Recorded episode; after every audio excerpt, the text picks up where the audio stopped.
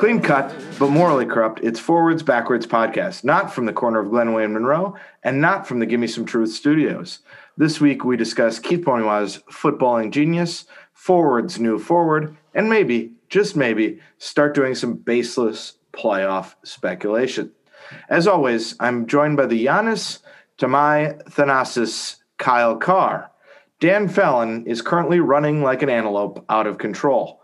Kyle, with Manchester City seemingly in need of a center forward, and with Daniel Levy refusing to consider offers for Harry Kane, does Pep Guardiola put in an offer for the striker of the moment, Josiah Trimmingham?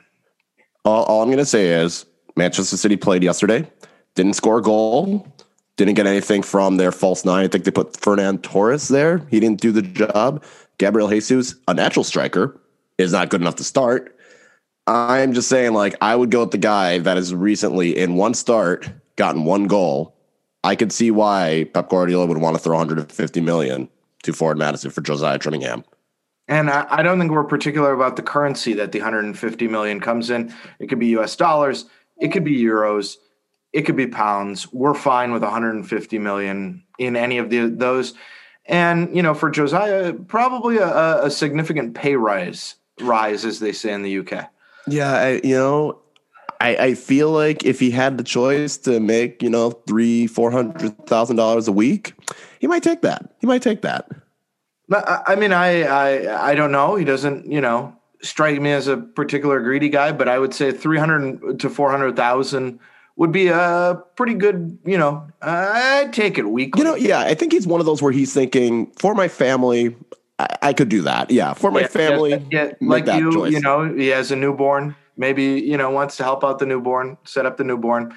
I'm right. sure if another That's generational rival, wealth right there. So I'm sure if a rival podcast came through with even three or four hundred dollars a week for you, Kyle, you'd be like, uh, as the Irish say, sayonara. I, would have to think about it. It depends on how much I have to work, because that is that's kind of the nice thing here. You know, I it's a very flexible schedule. Yeah, I mean, we are a family-friendly podcast, uh, you know, and and Desmond, who had his first day of daycare today, you were telling me was is currently chilling with you as well. I don't know if a you know a podcast, a more professional podcast, would allow that that sort of thing. Yeah, I, I feel like it's kind of hard to just have a podcast where you can have a newborn in your arms and just be able to talk as well. It, it, very few allow that. I, you know, I think it's it's a, a little bit different. Uh, we do have a midweek match uh, this week against Toronto FC two, um, and Forward Madison doing a Canada pack, uh, so you can get your Canadian tuxedo on if you want with the Forward Madison denim shirt that is available if you purchase a ticket. But uh, you know, instead, uh, let's uh, talk a little bit about Forward Madison's 2 1 victory over South Georgia Tormenta, another one of these bird teams. Uh, you know, they're in Statesboro, Georgia. I think Statesboro Tormenta would be a much better uh, name uh, than South Georgia, but, you know, they're trying to market to as many people as they can. Yeah, I feel like uh, when you say South Georgia, then at least it's like I know where that could be. It's not, and the, all you know is it's not Atlanta, and that's all you can really get from it. um, as uh, the the uh, two goals, by the way, in this match. Uh, one from, as we mentioned, Josiah Trimmingham. The other, the second on the year from from Suko, Justin Suko, uh, were the first multi-goal game for Forward Madison since June 23rd back long ago, just near uh, the summer solstice. So, oh Christ, uh, yeah, we've been suffering through a lot of one goal performances for Forward Madison. Also, first win goals. since end of June. uh, you know, it, it's. Uh, I think we had a win in there, didn't we? Where uh, uh, we had Did a we? one one nil win. Um, I think that was the last one against Revs too. Like end of, I thought it was end of June. It was like a 1-0. Maybe I could be wrong. Maybe I'm missing a game. Uh, I, am looking through here. Yeah, so June 30th was the the Revs two win, and then we had the North Texas loss. Then we had draw, one one draw, yep. one one draw. Yep. And uh, postponed match, and then two one win. So um, you know a, a barren stretch there as we were one one, and three. We have seven draws so far this year, which I think uh, matches our ter- total from last year. Um, but you know, as we'll talk about, uh, kind of our three points tonight, did we uh, perhaps turn a corner? Um, but the first thing I want to talk about, uh, Keith Ponywa's footballing genius three-five-two formation came out early in the year when we saw forward against uh, uh, Chicago Fire. Uh, it was actually the result of, of a little bit of a positioning cover, but it looked like forward had played with three across the back, and we thought maybe this is a formation change. Are we going to go to, to three across the back? If you remember, uh, Neil Hlavati called me an idiot uh, for even suggesting this, and now, oh, how the how the tur- tables have turned, uh, and you know uh, they roll out with a three-five-two. Um, so, Kyle, uh, anything you noticed about this this formation change? Obviously, the big thing being Josiah moved up front with Jake Keegan. Well, I was gonna say, uh, looks like Neil either was lying to us the whole time, or you know, this was a sudden change. Um, I don't know which one, but it seemed like at least with Josiah being striker, because I think in the UW Madison friendly they had him listed as a striker in the starting lineup. So then it was kind of like a okay, is this just because it's a friendly and we want to keep fresh leg, you know, not play Keegan, not play Futsal or get like just keep the forwards healthy and just throw Josiah up there? we have seen last year he can put in a good ball. Like we saw the assist for Paulo, we saw the near goal. I think there was a time where he hit the crossbar. Like he has the capability. We saw it last year, but we kind of figured it's more of a maybe it was a you don't really do that in a game in a league game. You can do it in a friendly, sure, maybe in a inter squad scrimmage uh, as well. But no, he goes in, he starts up top, and I'm just going to say the goal he scored was a very great run. You know, for someone in the number nine position, you see that kind of run, and that is a very impressive run to make and a very good finish as well. It wasn't the it wasn't like a tap in. It was he had to get a good angle on it. He had to get a good touch on it, especially when he is cutting across the face of the goal to get a step. He had it was a very impressive goal for someone to score, even more so when it's someone that you would think is more of a natural center defensive mid or center back. And you know the other thing on that goal is the assist was provided by Jake Keegan, and uh, as as uh, you know, intern trial trialist uh, Kuba Shishistaniak noted on Twitter, all time great goal celebration from uh, uh, Josiah with the headbutt on the yes. corner flag. Um, and then Jake Keegan followed that up with a, a good swift kick to the corner flag. Corner flag took a little bit of abuse there. It, um, it, it took a beating, but it was worth it. But yeah, the other thing with the three in the back is we had seen at times, especially in the second half, where Pato would drift more in. So it would become more of a three in the back, and Giro would be a little bit further up, and then Gebhard would kind of be more ha- handling more everything out wide. So we've kind of seen them.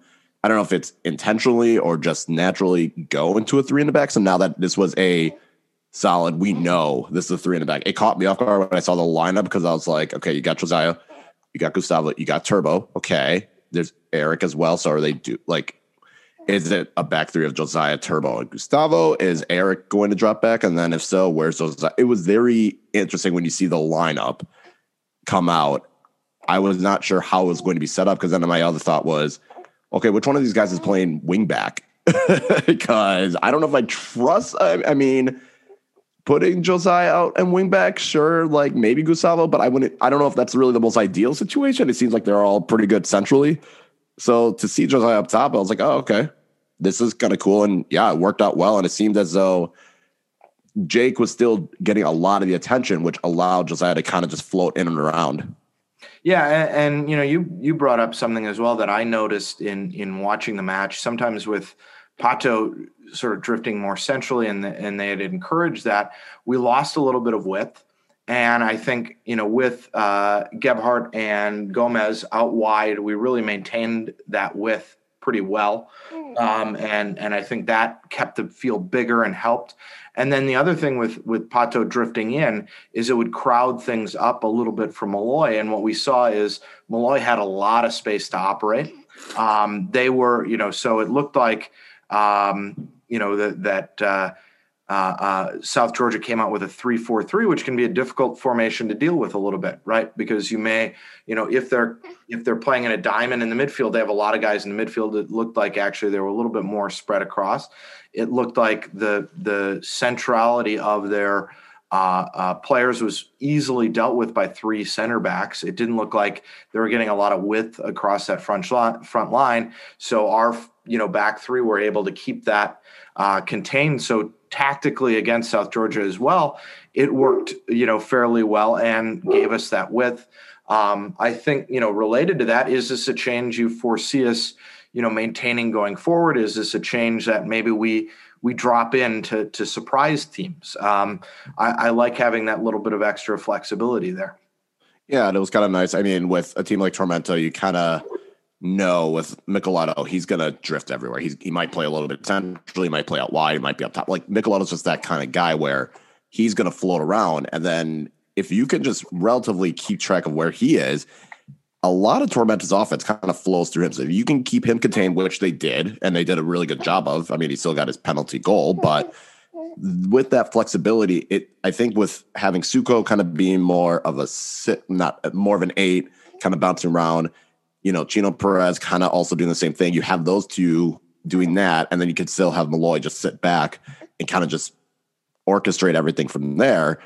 And then it's you know Gustavo would every once in a while pop out wide, and then you know Eric Leonard can step up if needed. It was kind of helpful that with that flexibility and with the tracking back that Gomez and Gebhard had, it really allowed them to just go and it allowed Molloy to do his thing. And I think that was something that caused issues before. As you mentioned, everything was going really narrow. At least with this, you had threats out wide that you couldn't simply ignore. And it kind of seemed like, at least at the time, that was the intent. If you look at the heat maps with Gomez and Gebhard, it is all wide. They there was not a lot of central touches for them, which is encouraging because then it means they're, you know, tactically they're staying disciplined, staying out wide, keeping that threat out wide for them and we can talk about it with Suko's goal. It's because of that width that allowed Gustavo to put that cross in in general. But yeah, I think it was just it was good to see those two have the responsibilities and tracking back when needed to. It allows Suko and Chino Perez to kind of just run everywhere in the middle, and then it just allows Molloy to just sit back and do what he does best. Yeah, with with you know the midfielders there, and and I'm gonna uh, come back as well to another point you made with the midfielders there. With you know both Keegan and uh, Josiah were very very central. They were very close to each other. They were kind of occupying that that one center back that that you know in, in the middle of that three four three, and that makes it very easy. That gives you lanes for Suko and then Jepson, and then um, as well Perez to slot into the the sort of gaps between those you know three backs, um, which was very helpful. And then the outside, you know, keeping that width and not allowing those you know three backs to get very very tight, which is something that I think uh, forward Madison was able to do because if you look at the heat map for uh, uh, for South Georgia, they, they were more congregated and you can keep the three mm-hmm. backs there. I mm-hmm. think as well, you highlighted something that the, the back three did very well with Micheletto is, you know, he likes to drift and drop and move. And so what the back three allowed as well is you could have a guy kind of step up on him and then the other two could adjust and, and fill that space behind. And so there was always somebody who could move up and, and step up and, and was keeping an eye, whether that was also Molloy dropping deep or a Leonard or Fernandez, you know, coming, stepping out of the defense.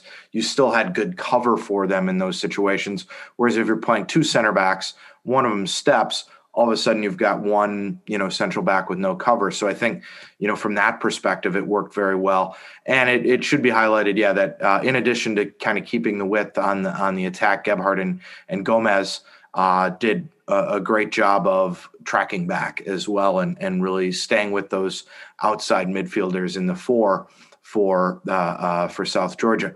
Obviously this was also a response a little bit to an injury that uh, you know Giro uh, sustained in the the opening bit against uh, Union Omaha. And you know, when you when I was looking at the team at the beginning of the season, I think you know if we stay with this this three, Giro is an ideal player as well to get forward outside and play in that more wing back role.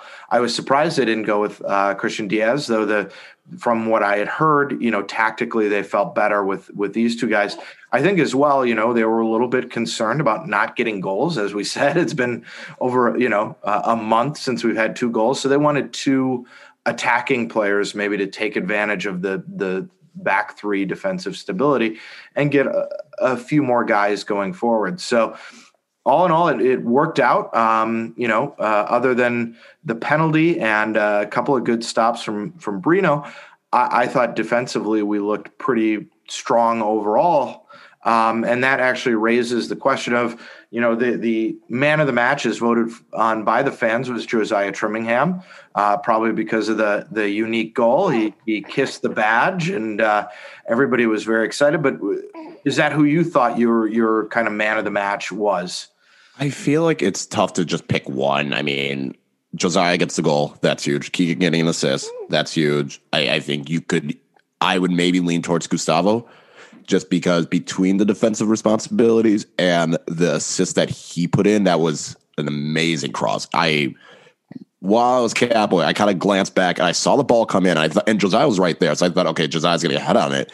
And then I saw Suko just like sneaking in, and he, Suko got a head on. it. I was like, okay, that I didn't think it was going in. I it looked like one of those where it didn't have the power to you know get past it, but it had the placement. And I think just the cross that Gustavo put in it was impressive. And when you're able to more or less essentially keep a clean sheet, I mean, he's it was not him that conceded the penalty. Overall, they still they didn't allow too too many chances, and the ones that they did, Breno was able to save. So I think I would lean towards Gustavo, but I have no issues with Josiah it. I know people are saying Phil Breno. I I feel like you could have picked anyone, pretty much anyone for that starting eleven, and it would have been a fair choice. It was well, it was a good team performance, but I'm leaning towards Gustavo.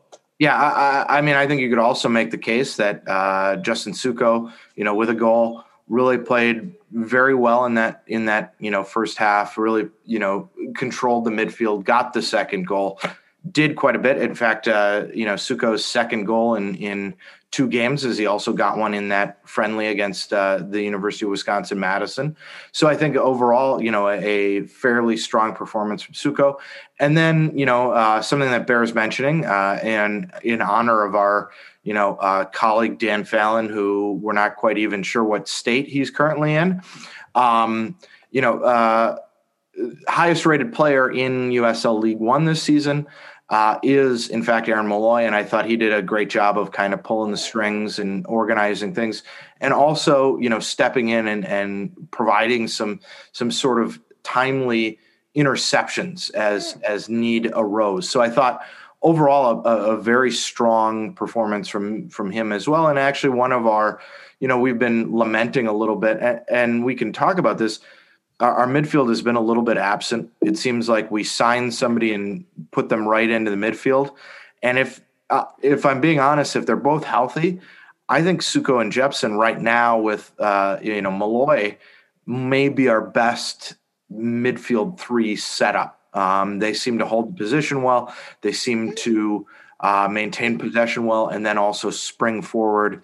You know when we intercept a pass quite well together as well. So I'm, you know, uh, I'm open to suggestions, but I, I, I think maybe that's our strongest midfield three. It may not give us the most creativity, but I think it in terms of the balance and and you know the positioning of the the attack and the transition from a defense to attack, maybe our strongest midfield three right now.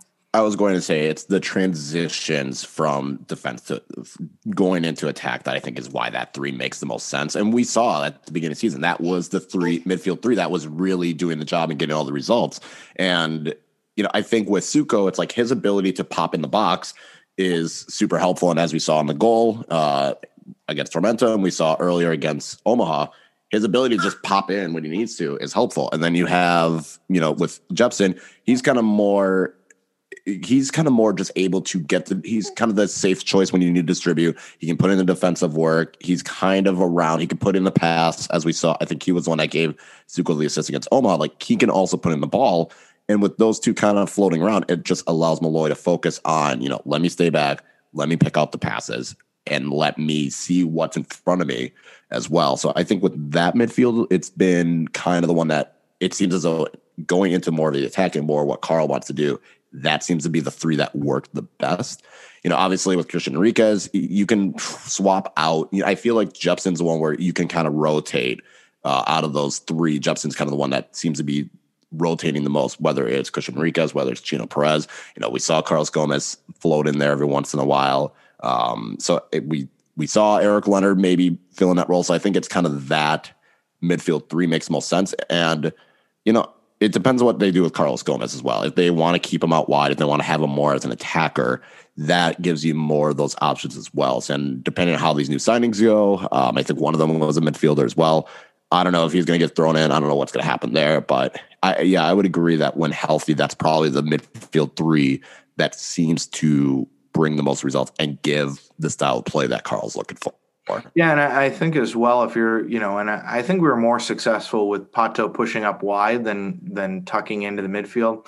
You know, you can understand if you're if you're working with a, a Gomez and trying to get an attacker forward a little bit more, um, why you might, you know, want uh, Pato drifting in. But I think it affected our shape and our ability to kind of go forward. Um, we didn't we lost some of that width with Pato tucking in. Um, with Gomez, you know, the goal was to get him maybe more advanced and playing right off of the single striker, but we lost some of that width on the right hand side. Um, I also think, you know, with Giro bombing forward as a sort of chaos agent, he sometimes can get caught. And so if you have two more steady, uh, deep lying, holding their their shape midfielders, you can cover and protect yourself on the counterattack a little bit better, which I think we sometimes saw ourselves being susceptible to, you know, teams attacking back into that space that Giro had, had occupied, or if you know Pato was bombing down. So I I, I think when we were su- the, successful early in the year. We saw a lot more of that that width being there, and so hopefully either with the three five two or maybe a return to to getting you know Pato out wide and getting Suko and, and in there and holding that shape, we might might see a little bit more uh, you know success. Keegan is great on a cross if we're sliding Trimmingham up top, or as we've seen Suko, you know, blasting through, Jepson blasting through. You know that that works really well. You know, on that delayed on that second run. So that raises the question: three points are you convinced? Uh, and you have the the sort of points per game standings. You know, we are. I think you you mentioned uh, tied for third, probably technically fourth, because we're tied with North Texas in the points per game standings. You know, we've still played the fewest games, especially now that uh, you know the Omaha game got suspended.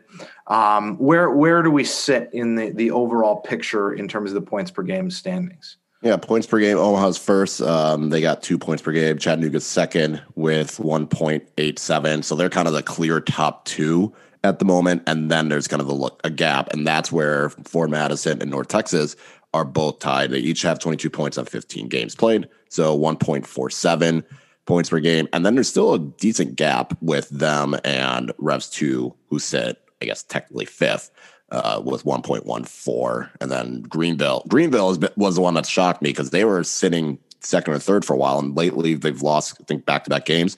So they're only down to 1.41.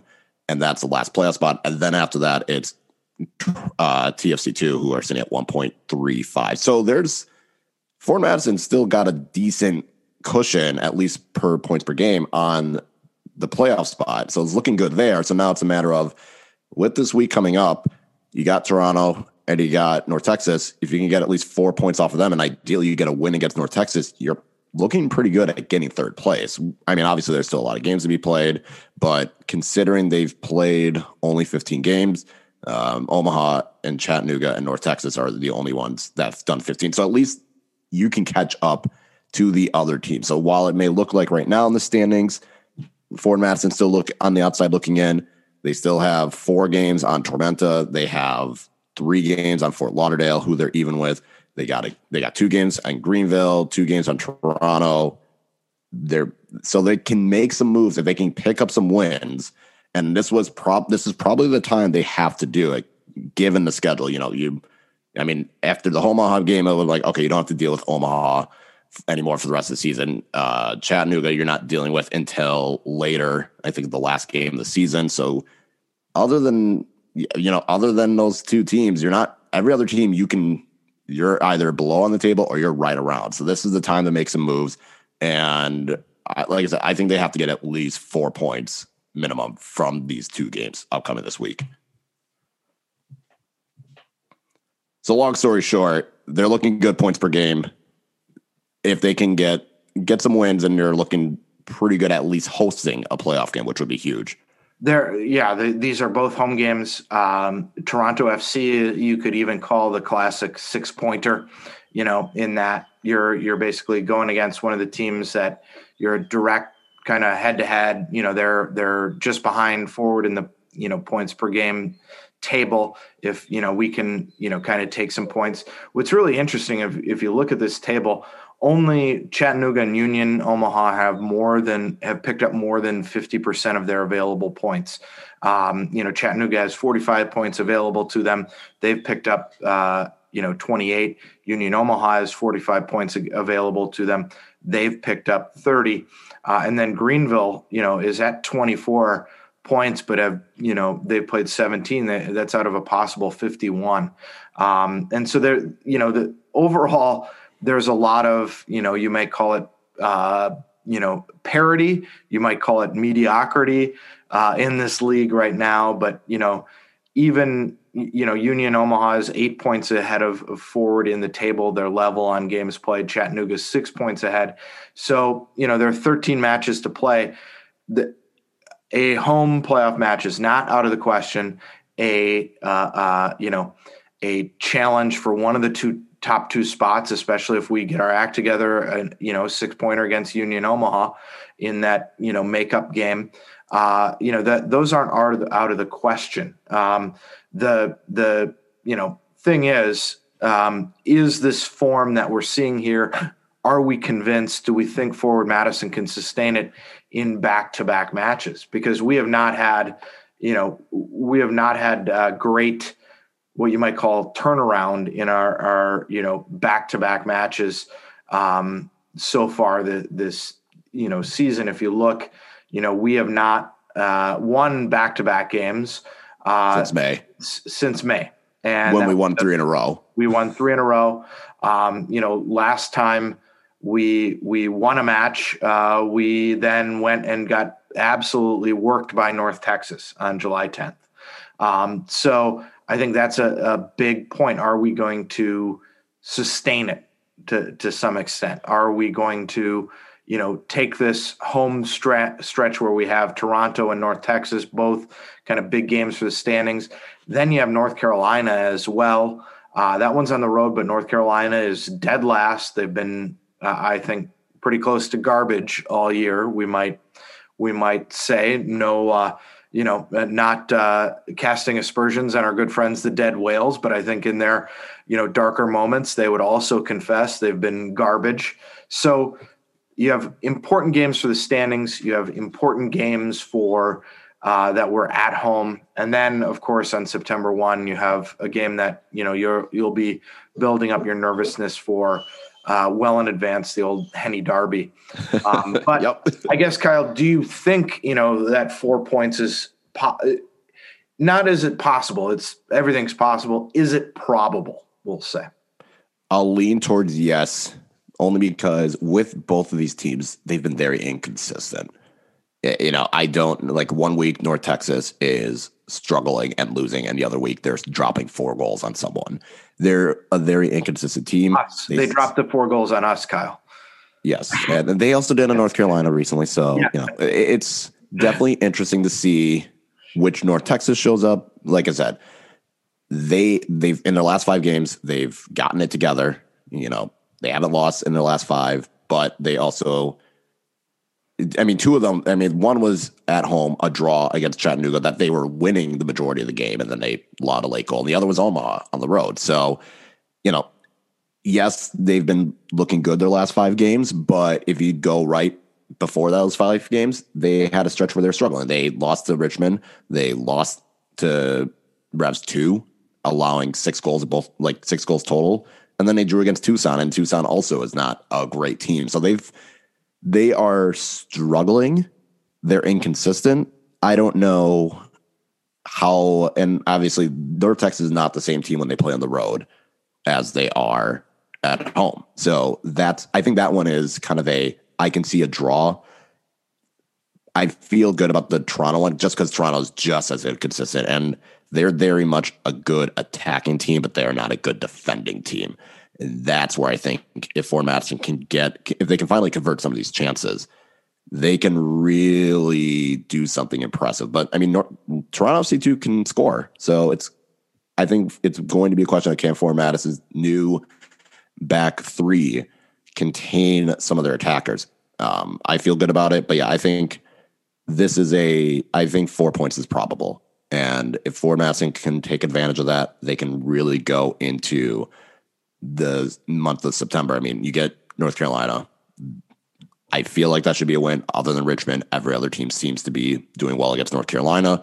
You got two games back to back against Richmond, then you got Toronto again, and then you got Greenville at home. And I mean, this isn't the same Greenville as last year. So, and then two games with Revs II. Like you can really go on a run. And I've I said it on Walking 90. If one team goes on a run, they can really separate themselves from pack. That's why Omaha and Chattanooga have been able to get as far ahead as they have. They haven't lost. They just don't lose games. They might drop points that they shouldn't, but they're not losing. And I think if Forward Madison can just keep the not losing, they've done pretty good at not losing games. It's just they've drawn more games than you would like. So I think they'll get four points. I think this is a good chance for them to get on a run and really start either catching up to Omaha and Chattanooga or pulling away from the rest of the playoff contenders. Yeah, I mean, so if you look at um, one of the interesting things about Toronto FC is they they score their sixth overall 1.3 goals per game versus Madison's 1.2. One of the interesting things is they've they've only had one clean sheet, so they have a hard time, you know, keeping keeping you out as it as it were. Um, you know, on the road, obviously a slightly different team, though they did win that big four-two match against North Carolina. Um, you know, so Wednesday night, I think really we need three points if we want to. Uh, you know, there was some of the, uh, if you remember from 2019, the late playoff run. Don't let the boys get hot. From our good friend K Dog started that one, uh, and he's he's preaching that again here. Um, if the boys want to get hot, uh, doing it against our quote unquote neighbors from the north would be a good time to do that. You know, when uh, one of the interesting things, Kyle, and and this is neither here nor there, uh, when you look at uh, uh, you know our matches where we go on the road, I think Toronto may be our closest away game. Um, I think it may be even closer than than Omaha, and I'm now. Is it? I feel. I mean, I wouldn't be surprised. It's also one of those where hopefully our players get vax and visas get cleared because that I think is going to be. We don't because I think if they play, they still have to play in Toronto. That game is going to have me a little nervous because as we're seeing now, if you don't, if you're not vaccinated, you can't get in, and depending on visa issues, you might not get in.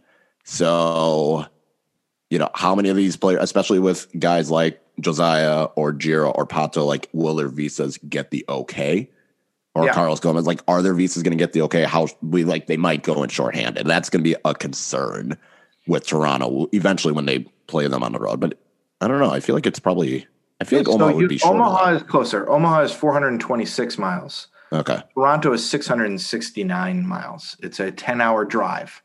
Um, but you know what you forget is like it's kind of you know just it's not that far over the border. Once you know once you get into Canada, uh, you know, you're you're closer. It's not that far. Um, so, but th- this is is you know, I, I, can't wait for Fort Wayne to join the league because uh, mm-hmm. that'll be another shorter road trip and uh, you know improve the the overall fan experience for USL League One. But um, yeah, th- I think the visa questions that come up there, um, all of the you know, COVID is is uh, still having an effect on international soccer. I don't know if you saw as well um, some of the the things that the Premier League had put in to uh, ease transitions back and forth, um, particularly for uh, players playing for Brazil, have now uh, gone out the window, so it could co- cause some problems for. So, um, you know, and and something to to to kind of keep in the back of your mind with with the situation in in Toronto for FC two,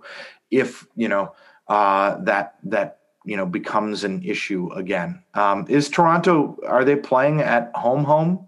Yep, they just started a couple weeks ago. So their first game was Greenville. Ironically, the only game they've had a clean sheet, and then they beat Richmond. So the last two home games they've had, they've gotten points. Um, uh, what's going on with Richmond? The the wheels seem to be falling off in Richmond. Oh boy, uh, Richmond is. I feel like it's either they can't defend. I what did Yogi said something about it, and I gotta remember what it was. I'm sure Yogi uh, uh, of the River City '93 podcast and the Walk in '90 podcast with you is handling this calmly and is not at all overreacting. Depends on when you ask him. Depending on when you ask, you know, if he has some time to sleep on it, it's better. Um, heat of the moment, he, maybe not so much. If he takes some sort of uh, nerve suppressant, he's okay.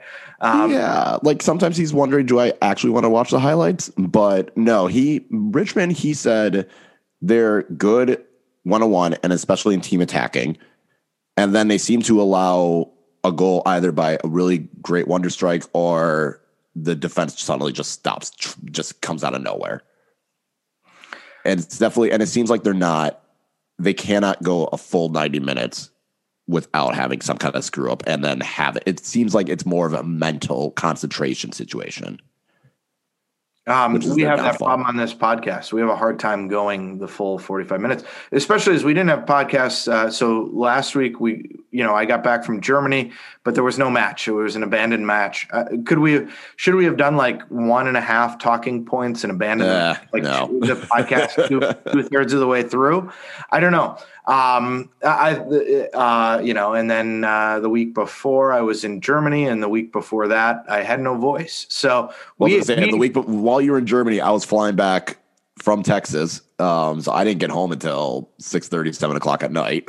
Yeah, and we still don't know, Dan. If you're somewhere in America, please let us know. Even uh, if you're uh, international, just yeah, you know, just get some Wi-Fi. Get some Wi-Fi. Us, just let us know. Send us a, a telegram. Uh, little Morse code. We'll accept that. A little telegram. Carrier pigeon. Yeah. Um, any anything you'd like, Dan. Let us know you're okay, that you're safe, um, that that you're still you know with us.